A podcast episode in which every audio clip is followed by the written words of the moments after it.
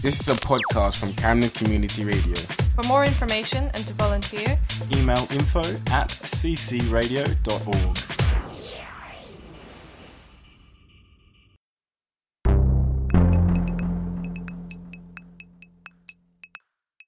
Hello, and welcome to the first episode of Camden's Hidden Treasures, a new podcast series in which I speak to Camden's tour guides about their favourite places in the borough.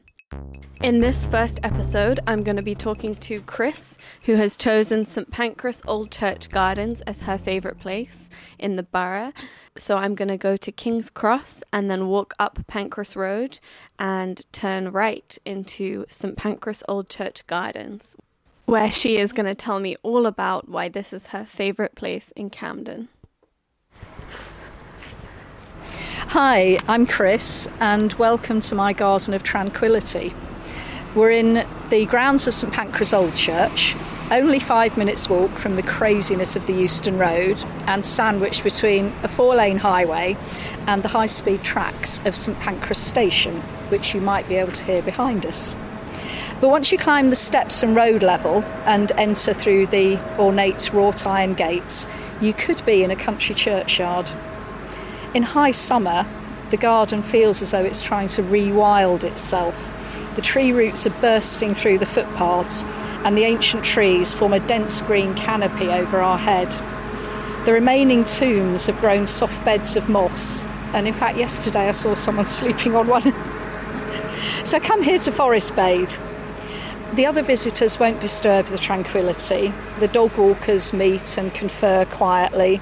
Students revise cross legged on the grass, and weary walkers collapse on benches. Um, behind the wall to ghoul, as the church calls it, you will hear that faint trundle and whistle of the Eurostar trains, but the main sounds are those of rustling leaves and bird song. And now look around again, and you'll find there's also a garden of curiosities here. There's an architect's mausoleum that inspired the first telephone box design. There's a sarcophagus that used to house the tomb of a pioneering 18th century feminist. There's a memorial to the lost tombs here, erected by a social reformer and the first female baron from Victorian times. So within this hidden oasis, there's so many hidden treasures, and you just mentioned a few of them. Could you tell me where I might find them and who they are?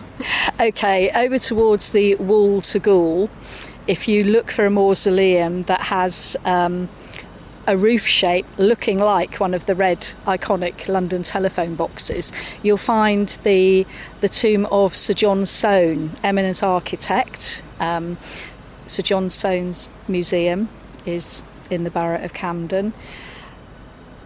He was a hero of uh, George Gilbert Scott, who designed the first telephone box. So he must have wandered into this churchyard many times, looked at that shape, thought, "Yes, I'll have that." um, the memorial to the lost tombs um, was erected by Lady Burdett Coutts, and it lists many, many people previously buried here but whose tombs were disturbed with the coming of the railways to St Pancras and King's Cross. And that's a very large memorial soon after you enter the park. It has uh, little dog statues around it, which are apparently based on her collie dog.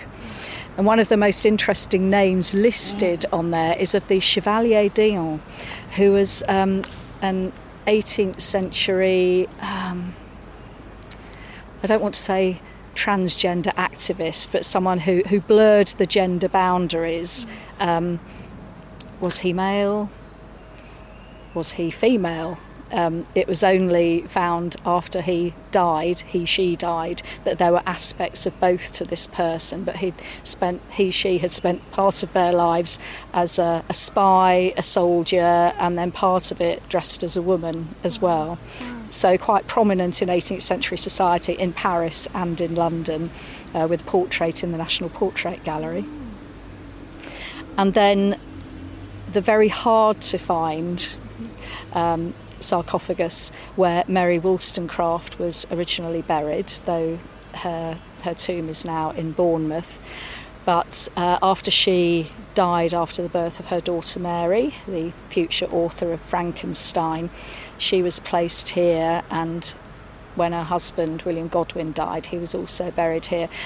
The lettering is almost worn off the tomb now, but she was the author of A Vindication of the Rights of Women, um, really ahead of her time. Um, so surely she deserves a proper memorial. When I visited here a few months ago, there was uh, a little card on top of the tomb saying "Thank you, Mary."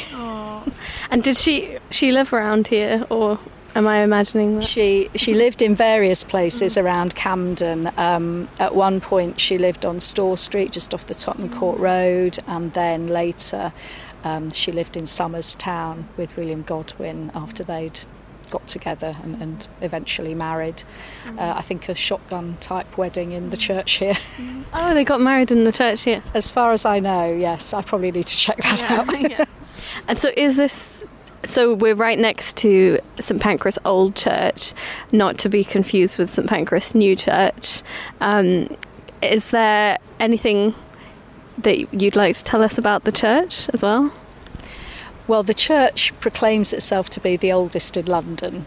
Um, it claims to have um, Roman remains uh, embedded within it, though that's that's up for discussion. Um, certainly, it looks like a country church, and it really was a country church for a long time before the coming of the railways. Um, it was close to the rivers here and eventually was almost sinking into the water. So, for a long time, the, the congregation dispersed to Kentish Town and other areas. But it's been refurbished completely in recent years, has a really thriving congregation now, and is bijou. Beautiful inside, not very large. They hold concerts here as, as well as regular services. And can you tell me what the name St Pancras or where the name St Pancras comes from? Because it's not only this garden, but the station and the whole area is St Pancras. Absolutely. Well, St Pancras is the patron saint of children. He was a young martyr during Roman times because he would he was a newly converted Christian. He wouldn't give up his faith and preferred to be executed rather than renounce it and go back to paganism. So that's where that's from. Um, and so, how come you chose this garden? It's so I can. I mean, it's so peaceful and unexpected. But uh, do you have any particular reason for choosing it as your hidden treasure of Camden? a, a number of reasons. Um, I come into King's Cross quite often on the trains from my North London home, and sometimes you just need a haven, and I was delighted to find this one. But also, there are characters here that I was researching. I, I was researching Mary Wollstonecraft because my interest in the early feminists. So John Soane interested me from my background as a city guide and um, his efforts in, in the city of London. And then I'm also a poetry fan, and I'd read that there was a very special tree in this churchyard. Tell us more.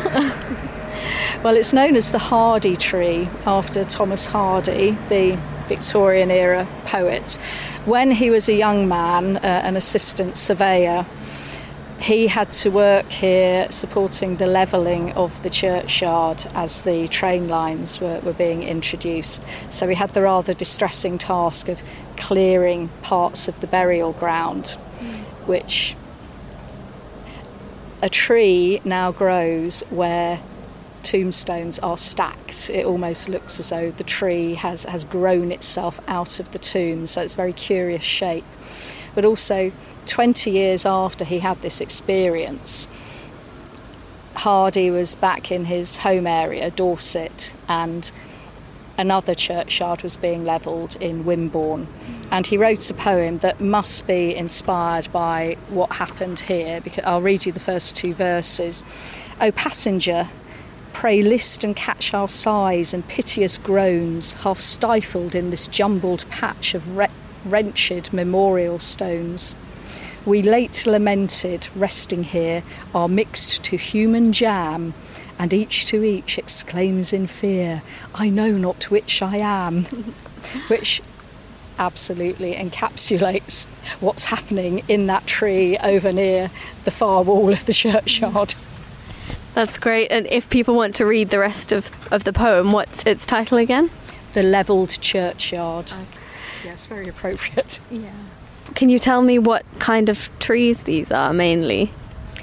The majority of the trees are London plane trees, mm. which grow to a great height and a great age.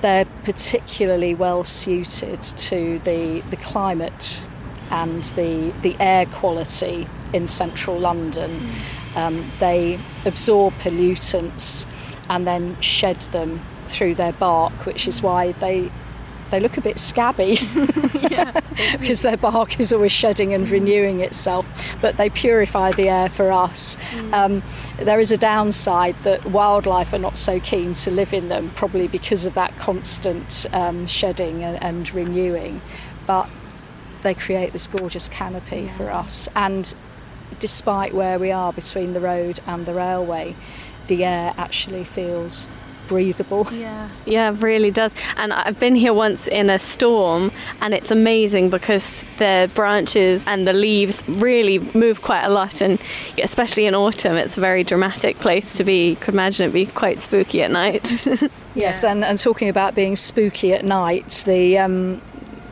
the other.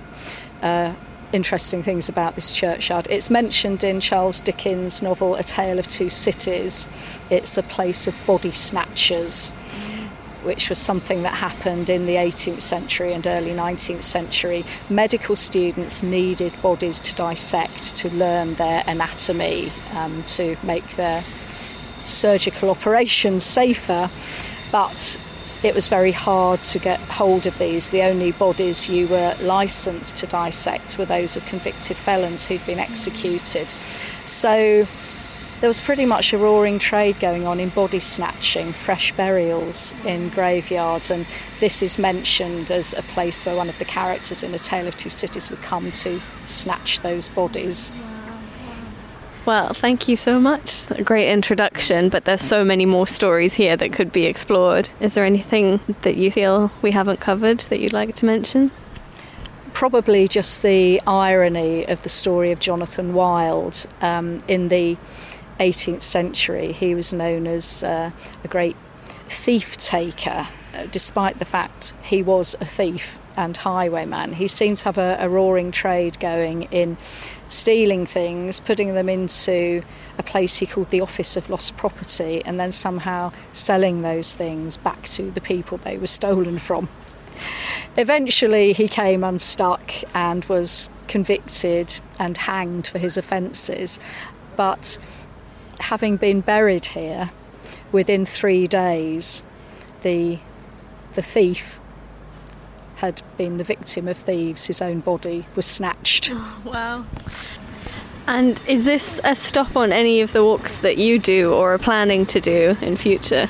It will be. Will be. okay. And if people wanted to go on one of your walks, would you like to give a link or a website? My website uh, with a group of guiding colleagues is called londoneyecatchers.com and we offer walks in Camden, the City of London, and the City of Westminster.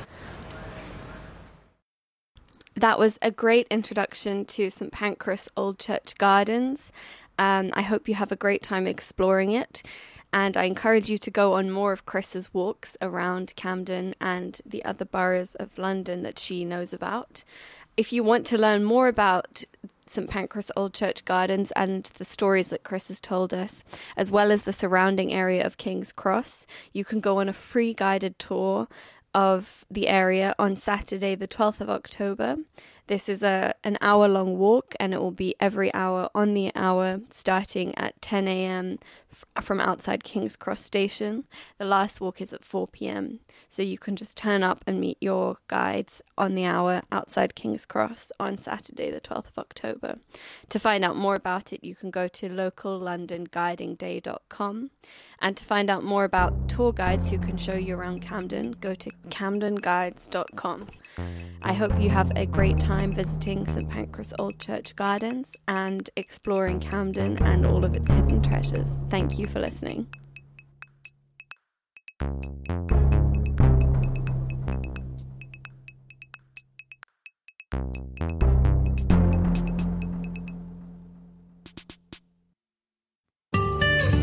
You are listening to a podcast from Camden Community Radio. www.ccradio.org.